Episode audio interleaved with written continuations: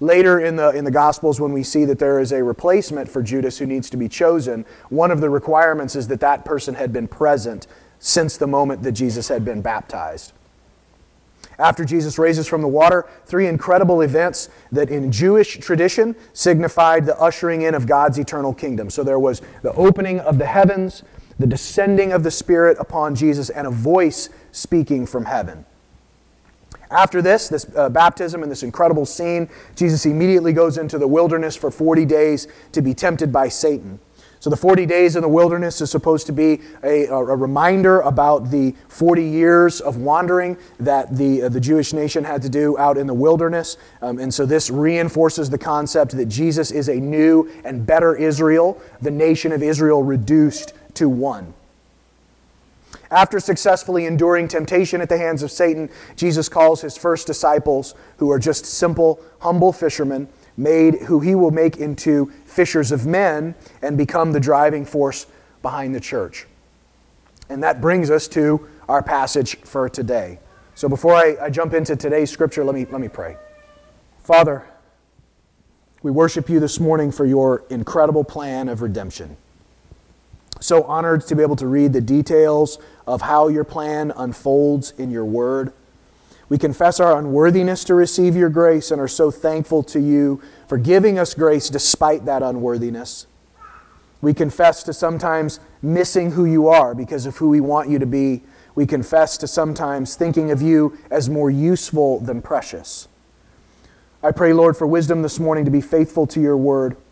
Holy Spirit, lead me to speak the words that you would have me to speak, not my own opinions, but to put your precious word first and foremost before these people. I pray for us, Father, that you would give us eyes to see, uh, to see you for who you really are, and help us to never lose sight of why you came. Pray, Lord, for ears and hearts of people sitting here today, they would be opened and softened. Prepare them to receive your words. Amen. So, again, our scripture, Mark chapter 1, starting in verse 21. And they went into Capernaum, and immediately on the Sabbath he entered the synagogue and was teaching. And they were astonished at his teaching for he taught them as one who had authority and not as the scribes. And immediately there was in the synagogue a man with an unclean spirit, and he cried out, What have you to do with us, Jesus of Nazareth? Have you come to destroy us? I know who you are, the Holy One of God. But Jesus rebuked him, saying, Be silent and come out of him. And the unclean spirit, convulsing him and crying out with a loud voice, came out of him. And they were all amazed, so that they questioned among themselves, saying, What is this? a new teaching with authority. He commands even the unclean spirits, and they obey him. And at once his fame spread everywhere throughout all the surrounding region of Galilee. And immediately he left the synagogue and entered the house of Simon and Andrew with James and John. Now Simon's mother in law lay ill with fever, and immediately they told him about her. And he came and took her by the hand and lifted her up, and the fever left her, and she began to serve them. That evening at sundown, they brought to him all who were sick or oppressed by demons, and the whole city was gathered together at the door. He healed many who were sick with various diseases and cast out many demons, and he would not permit the demons to speak because they knew him. And rising very early in the morning while it was still dark, he departed and went out to a desolate place, and there he prayed. And Simon and those who were with him searched for him, and they found him, and they said to him, Everyone is looking for you.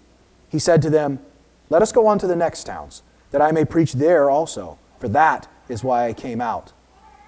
And he went throughout all Galilee, preaching in their synagogues and casting out demons. This is the word of the Lord. So you can see this is a pretty long passage of Scripture, and there's a lot in here. Um, so I'm just going to jump right in, uh, starting in verse 21 and 22. They went into Capernaum, and immediately on the Sabbath he entered the synagogue and was teaching. They were astonished at his teaching, for he taught them as one who had authority and not as the scribes. They, uh, here of course is referring to Jesus and the new disciples, they went into Capernaum. The text doesn't say why Jesus started his ministry in Capernaum, but Capernaum would have been an ideal place to start if you wanted to have access to Jews and Romans, all living in close proximity and along a major trade route. Capernaum was a city on the northwest shore of the Sea of Galilee. Gospel writers refer to it Jesus' own city, because after leaving Nazareth, he went to live in Capernaum for at least a time. In New Testament times, Capernaum was a center of commerce. Fishing and trade were important, and the town was a Roman tax polling station. In comparison to the neighboring city of Magdala, Capernaum was very small, but it was situated on the road connecting the region with Damascus.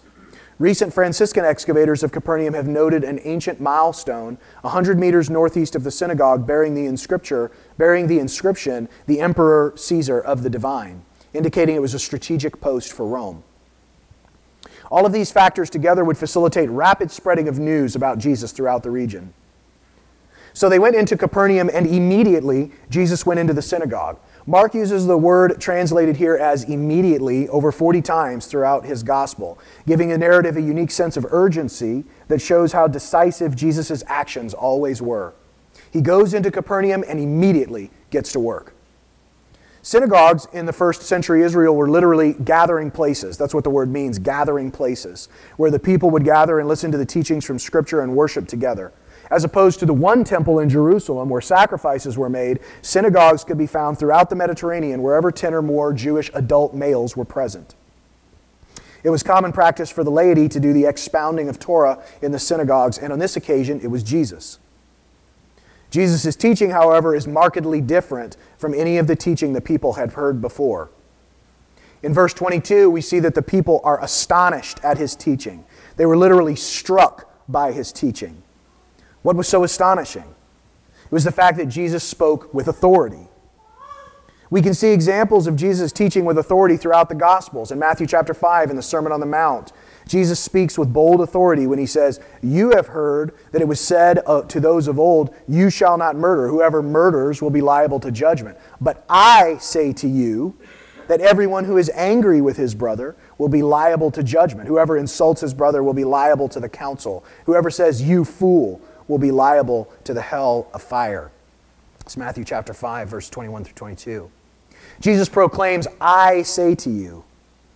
Compare this to the Old Testament, the way we read the way prophets would routinely speak in the Old Testament. Just one example from Zechariah chapter 7. Thus says the Lord of hosts render true judgments, show kindness and mercy to one another. So Jesus is showing that he is no normal prophet.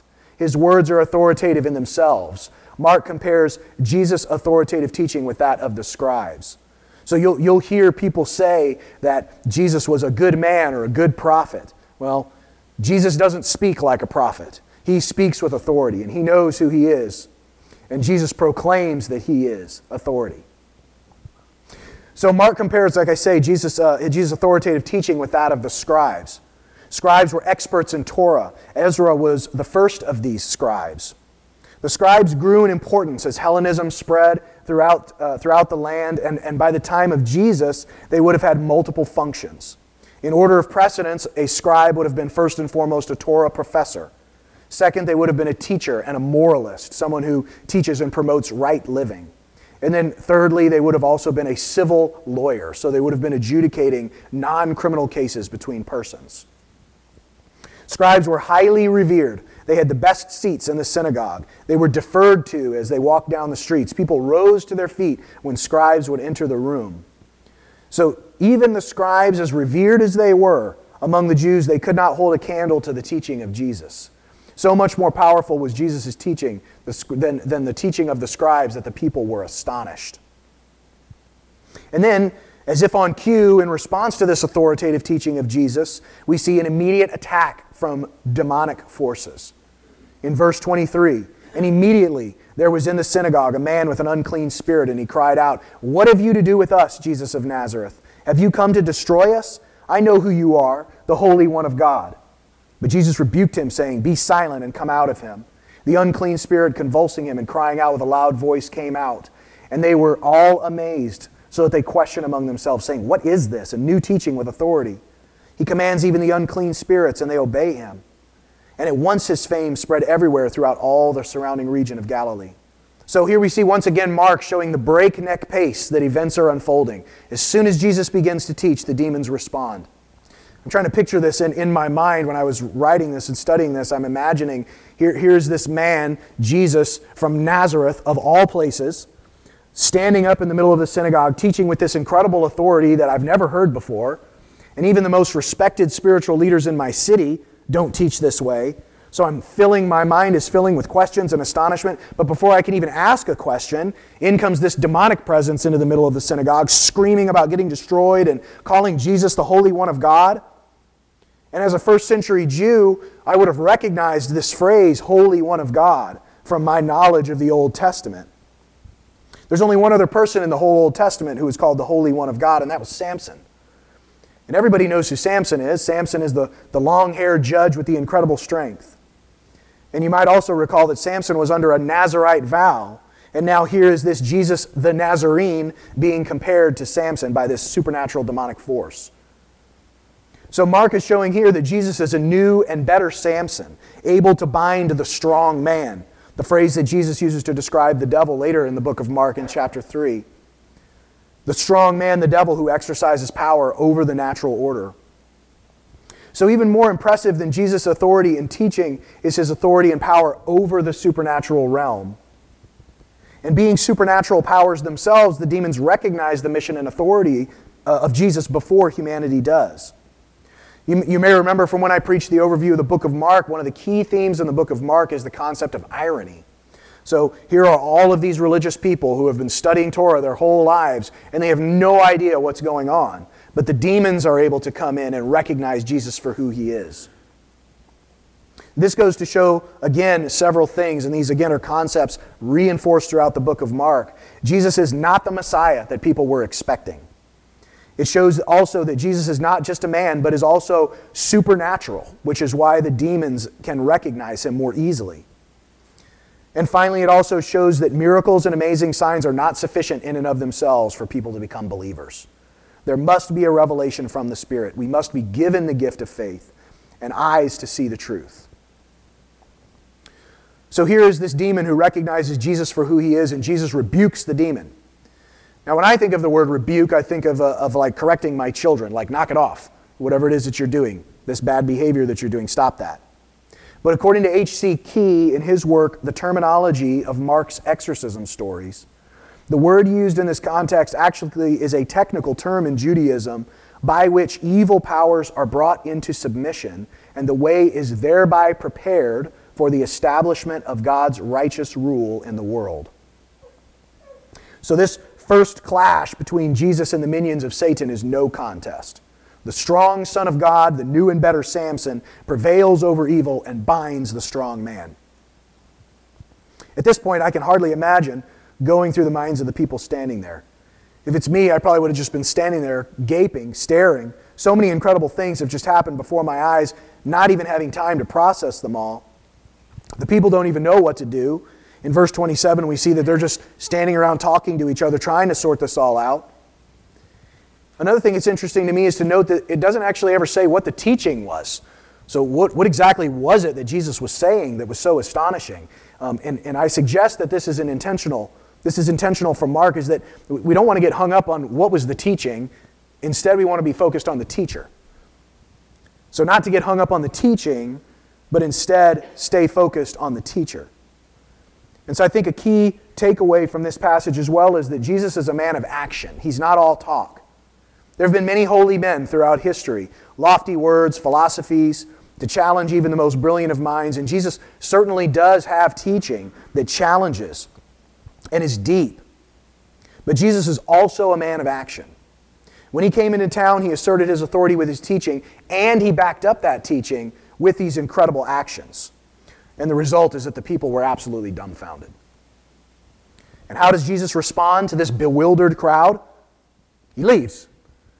I don't know why this struck me as so funny when I was reading this, but it's like almost like a mic drop from Jesus. He rolls into town, he, he teaches in this incredible way that no one has ever heard before. A demon possessed man comes in, and Jesus casts the demon out, and then he just leaves, just walks out. I just can't even imagine people's faces through this whole, through this whole scene. So that's where we go into our next section of text, starting in verse 29.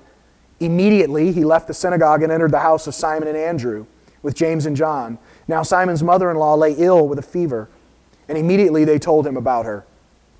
And he came and took her by the hand and lifted her up, and the fever left her, and she began to serve them. So after making this huge entrance into the local synagogue, Jesus heads over to Simon and Andrew's house to to hang out with them, these poor fishermen in their house. So I just wanted to, to pause for a second and say how incredibly different is Jesus than the celebrity pastors that we read about today. If this was me, honestly, and it had just been me that had broken into the scene like this and now am famous throughout this entire region, literally blowing everybody's minds with my teaching and all of my power, I can pretty much guarantee that the next thing I would do would not be to head over to some lowly fisherman's house to hang out with them and have dinner. I'd want to be out partying and rubbing elbows with all my new celebrity friends. And, and that's what we see from high profile celebrity pastors today, isn't it? That they're out hobnobbing with Hollywood and they're out um, these huge uh, shows and performances that are out there, these carefully curated experiences. And then we've seen the result of that. So I'm not sure how much you follow these things, but there have been some very high profile leaders in evangelical circles uh, recently in the last year caught committing some pretty egregious sins. And these sins that these people are committing are not just destroying them, but it's destroying people all around them and their families as well. And these are superstar pastors, literally superstars, not just in evangelical circles, but also in the Hollywood elite.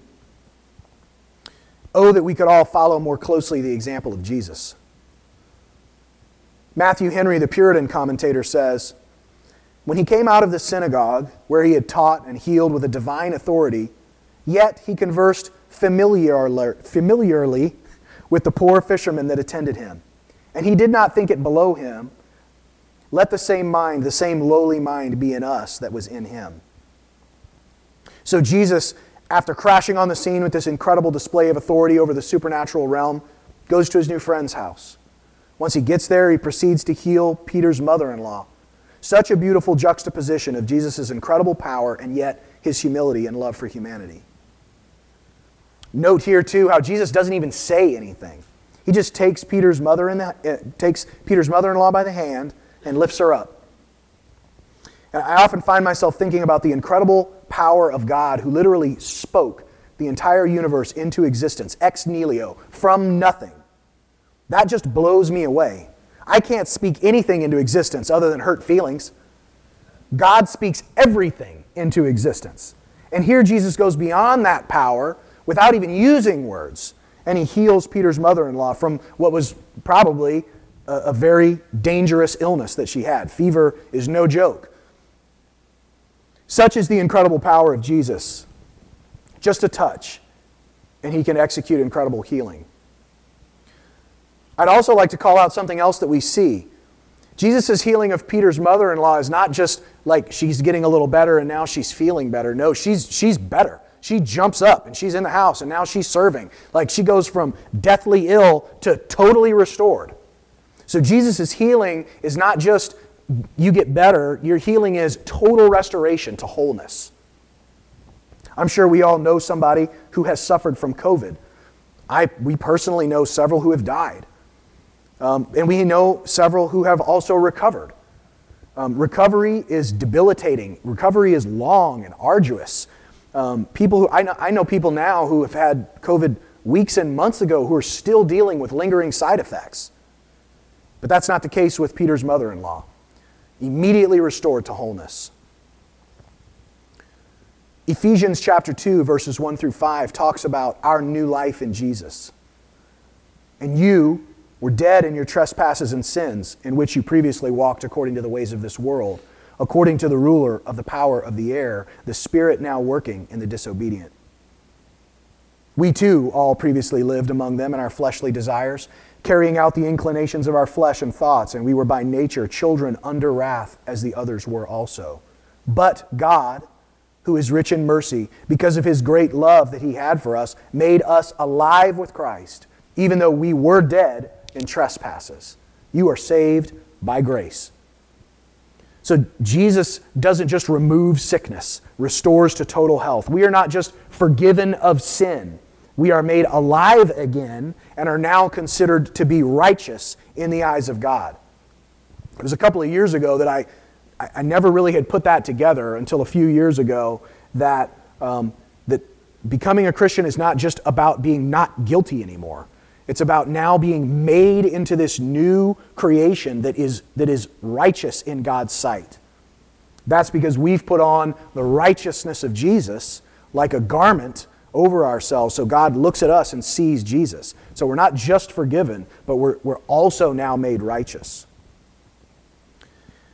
Moving on from the healing of Peter's mother in law, starting in verse 32, that evening at sundown, they brought to him all who were sick or oppressed by demons.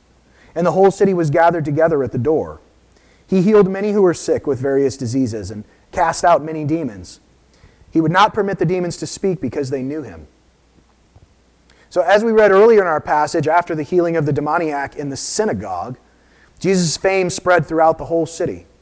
Of course, according to Jewish law, it would have been unlawful for the people to come to Jesus on the Sabbath during the day to bring their sick to him, so they had to wait until sundown. That's why it says that they came at sundown.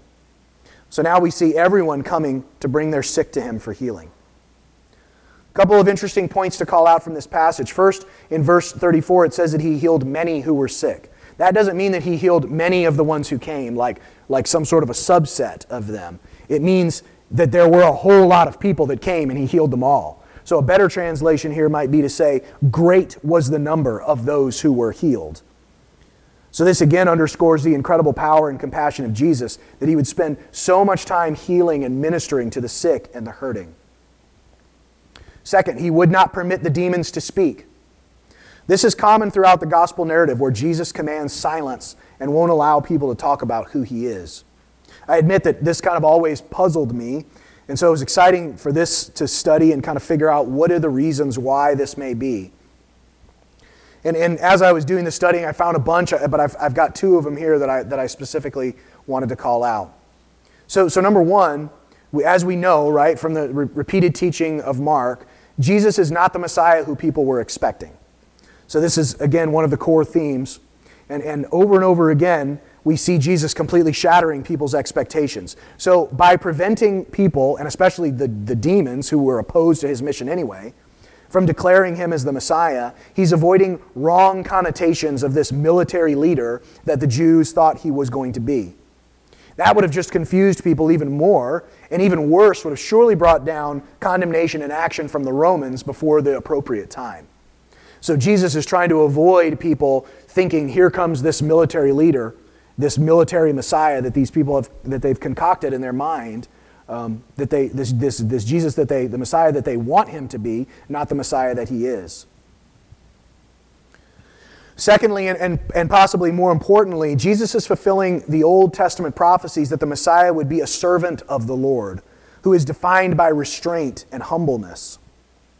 In Isaiah 42, verse 3, a bruised reed he will not break, and a faintly burning wick he will not quench. He will faithfully bring forth justice. We can see this even more fully developed in Isaiah 49, verses 1 through 6 where we see that the servant is hidden in the shadow of God's hand, but God promises the servant will be a light unto the nations. In multiple places in the Psalms, we can see that the righteous one must be hidden. In Psalm 17, 8, you can see, we can see, um, Keep me as the apple of your eye, hide me in the shadow of your wings. And then there are other examples in Psalm 27, 5, Psalm 64, 2. No other figure in the Old Testament, neither Abraham, Moses, Samuel, or any of the judges or kings, so closely corresponds to Jesus' ministry than that of the servant of the Lord. So, our last section of text for this morning begins in verse 35. And rising very early in the morning while it was still dark, he departed and went out to a desolate place, and there he prayed. Simon and those who were with him searched for him, and they found him and said to him, Everyone's looking for you. And he said to them, Let us go to the next towns, that I may preach there also for that is why I came out. And he went throughout all Galilee, preaching in their synagogues and casting out demons. So, here first we can see a glimpse into Jesus' personal prayer life.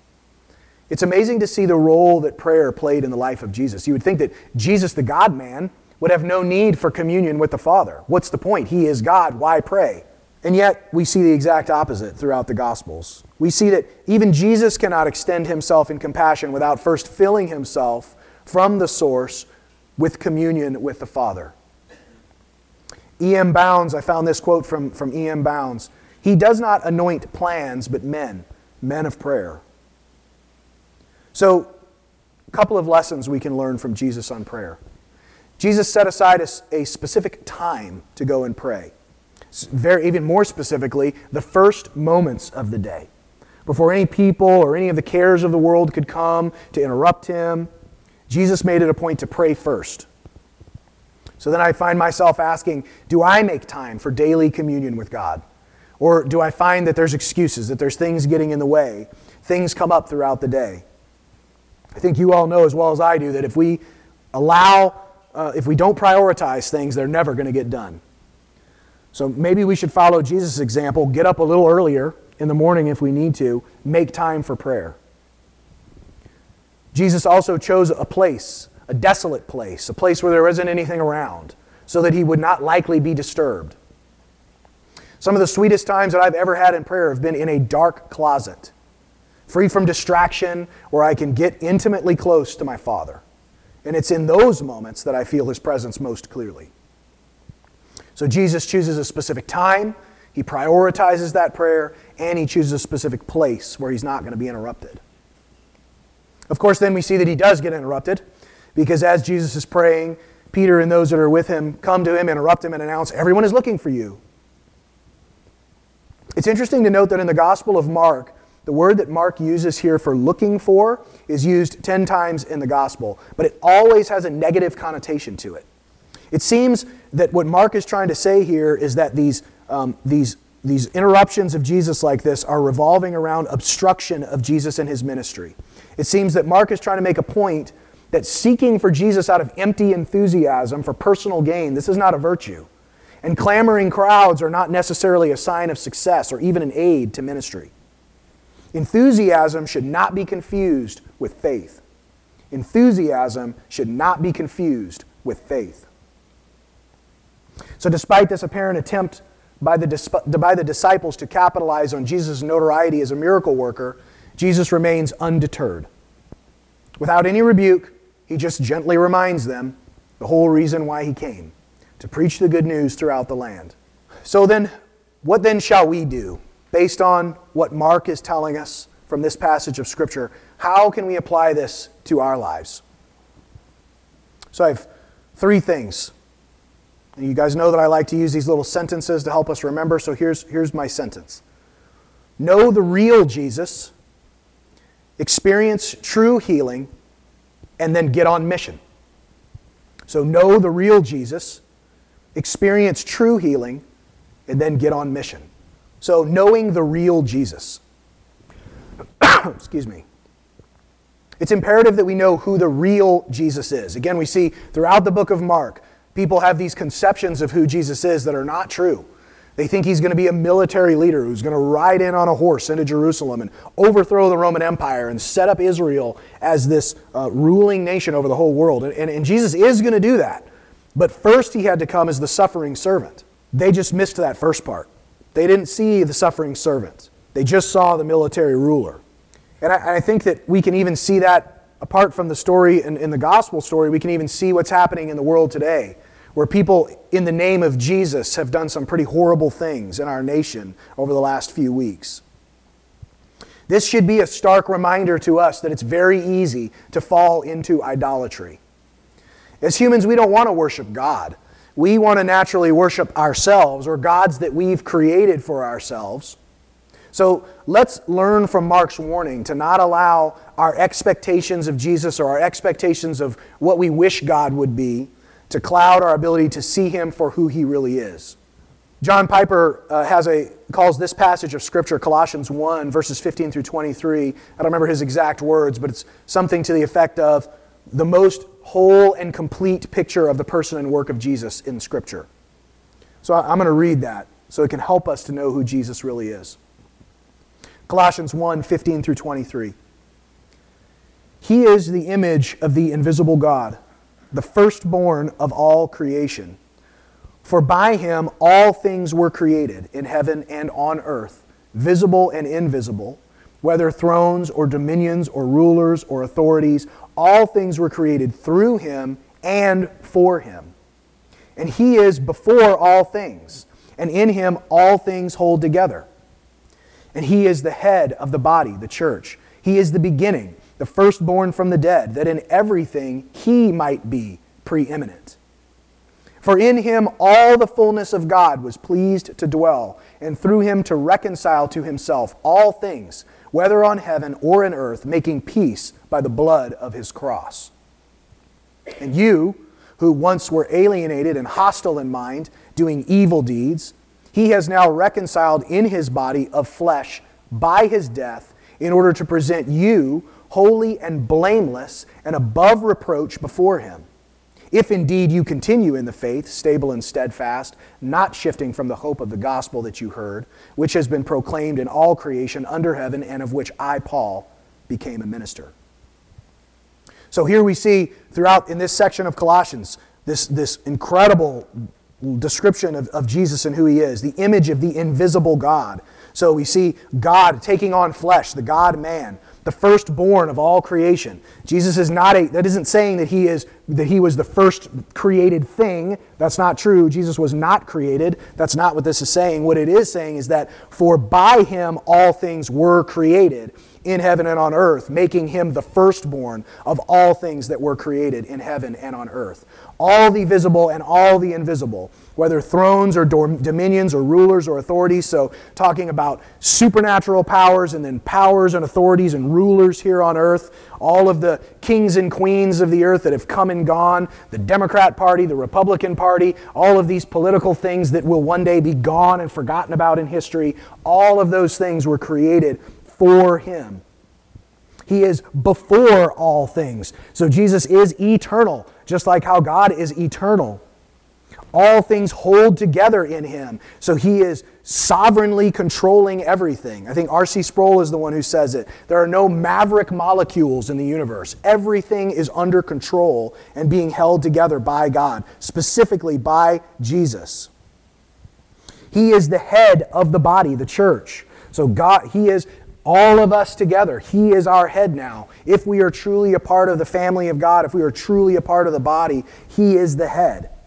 He is the beginning, the firstborn from the dead. So His resurrection is making Him the firstborn from the dead, so that in Him, er, so that, that in everything he might be preeminent. So that means that he is going to be the, the most glorified. He is preeminent, meaning at the top of, the head of everything because it's all going to be resurrected through him, him being the first of those resurrected. All the fullness of God was pleased to dwell. So, here in this man, the fullness of God. Lots of heresies throughout the years that have said that Jesus was either just a man or was just God or it was just a spirit, right? Not really flesh and not really God. Neither of those things are true. He is the God man. He is fully human and yet also fully God. And then why? Why is this fullness of God pleased to dwell in him? So that it could reconcile to himself all things, whether on earth or in heaven. And how did he do that? By making peace, the blood of his cross. So the sacrifice, the atonement that he made on the cross made peace. We were enemies of God, the Bible says. We were at enmity against God. And this the peace that was made, it was peace. We were at war. Now the blood of the cross has been this sacrifice, an atonement that has made now peace between us and God. And then going on to describe us and our state, alienated, hostile, doing evil deeds. Bible is very clear that we are born evil and we are born under condemnation. We need to be saved. We have now been reconciled in his body of flesh by his death. Why? To present us holy and blameless and above reproach before Him. If indeed you continue in the faith, stable and steadfast, not shifting from the hope of the gospel. So there is this, this concept of this walk of salvation, a life as a Christian right? That where we don't have to, I don't have time to get into to too much because it can be kind of complicated, but you've got to continue. You've got to persevere. And that's that's that is on you and on God. Thankfully, God perseveres and God um, preserves us to the end. If we are truly his children, he gives us the strength to preserve and persevere. But that perseverance is a requirement. So we don't shift from the hope of the gospel that we heard. And it's been proclaimed in all creation, and then Paul ministering that. So, so this is the person and the work of Christ that we need to know. We need to know Jesus for who he really is, understanding his divinity, understanding the atonement that paid the penalty for our sins. destroying death itself by his resurrection. If we don't know these things about Jesus, we don't really know the real Jesus. And we have to know him because if we can't if we don't know who he is really, then how can we possibly have faith in him? And it's only then once we know the real Jesus can we experience true healing. So that's number 2, experiencing true healing. So I talked about COVID a little earlier in my message. And um, there are many ways to get healed from COVID. There's many ways to prevent getting sick with COVID. Um, there, there are now vaccines. There are um, ways that you can live a healthy lifestyle to avoid getting sick. You can wash your hands. You can wear a mask. You can use hand sanitizer. But, and, and then once you do get sick, there's medicines and things that they can give you to help you get better. But none of this is true healing. The true healing I'm talking about is the type of healing that, that we had when we were restored from death to life. Just like Peter's mother in law, just like the dry bones that uh, we talk about in the book of Ezekiel, the things that were dead that have now been made alive, truly healed. Peter's mother in law, deathly ill one moment, up the next, walking around like nothing ever happened. Uh, and I'm all, uh, also, just to be clear too, I'm, I'm also, what I'm not saying is that there isn't also miraculous physical healing that can happen as well. I, I believe the Bible teaches that miraculous healing from physical illness still occurs today. I've seen miraculous physical healing in people. We had a friend that we went to church with, and he had cancer. And he was really sick. One day got so bad that he was unconscious and they had to take him to the hospital. And we prayed as a church, we came together and prayed for him, and he was miraculously healed. The, the doctors and the nurses themselves said, This is a miracle. We can't explain this. But then, of course, he got sick again later, and he didn't recover that time. Because there's going to be death. This life ends in death. That's what happens. But we can have true spiritual healing through Jesus so that when we do die, our, the rest of our life begins. There's more to life than just this life. So, again, I, I believe in miraculous healing from physical illness, but the true healing that we need to have is the true healing that comes from an encounter with Jesus and from being fully restored by Him.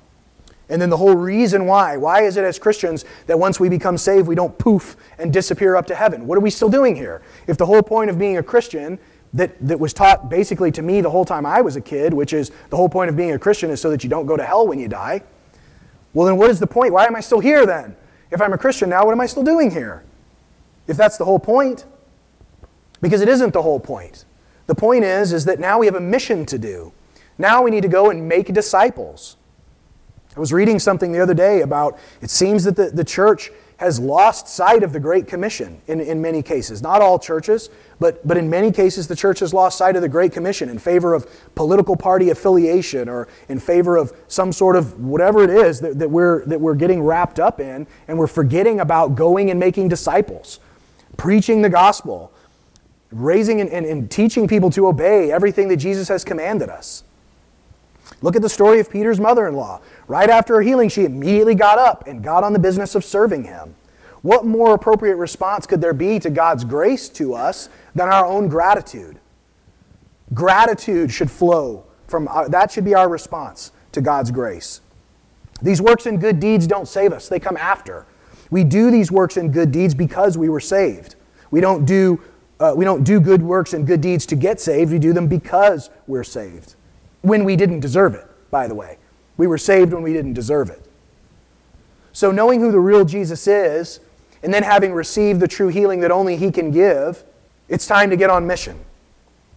And I found this, this really cool um, psalm from, it was written in 1874, not, uh, not, a, not a psalm, sorry, a hymn. It was written in 1874, written by um, Frances Ridley Havergal. And I'm just going to read it to you. It says, Take my life and let it be consecrated, Lord, to Thee. Take my moments and my days. Let them flow in endless praise. Let them flow in endless praise. Take my hands and let them move at the impulse of Thy love. Take my feet and let them be swift and beautiful for Thee. Swift and beautiful for Thee. Take my voice and let me sing, always only for my King Take my lips and let them be filled with messages from thee, filled with messages from thee. Take my silver and my gold, not a mite would I withhold. Take my intellect and use every power as thou shalt choose. every power as thou shalt choose. Take my will and make it thine. It shall be no longer mine. Take my heart, it is thine own. It shall be thy royal throne. It shall be thy royal throne. Take my love, my Lord, I pour. At thy feet its treasure store. Take myself, and I will be ever only all for thee. Ever only all for thee. Father, thank you so much for revealing yourself to us through your word. Thank you that we don't have to wonder about who you are and if we can truly know you. Thank you for healing in our souls that allows us to have true fellowship with you. Father, right now I pray that if there is anyone here who doesn't truly know you or hasn't been truly healed by you, I pray, Father, today would be that day. The day that they would that you would call them out of darkness into your presence. Lord, I, we ask for the power to go into the world, make disciples of all nations as, as you have commanded us to do. Help us to see, Lord, that the issues that are facing our world and the tragedy and the sadness and the horror that's facing our world, that's what we're here for. That's our responsibility. It's not about a political party. They're not going to fix it. We're going to fix it. So, Lord, I just pray for the power. I pray for the motivation for us to get on mission. And help us to never lose that missional focus. In Jesus' name, amen.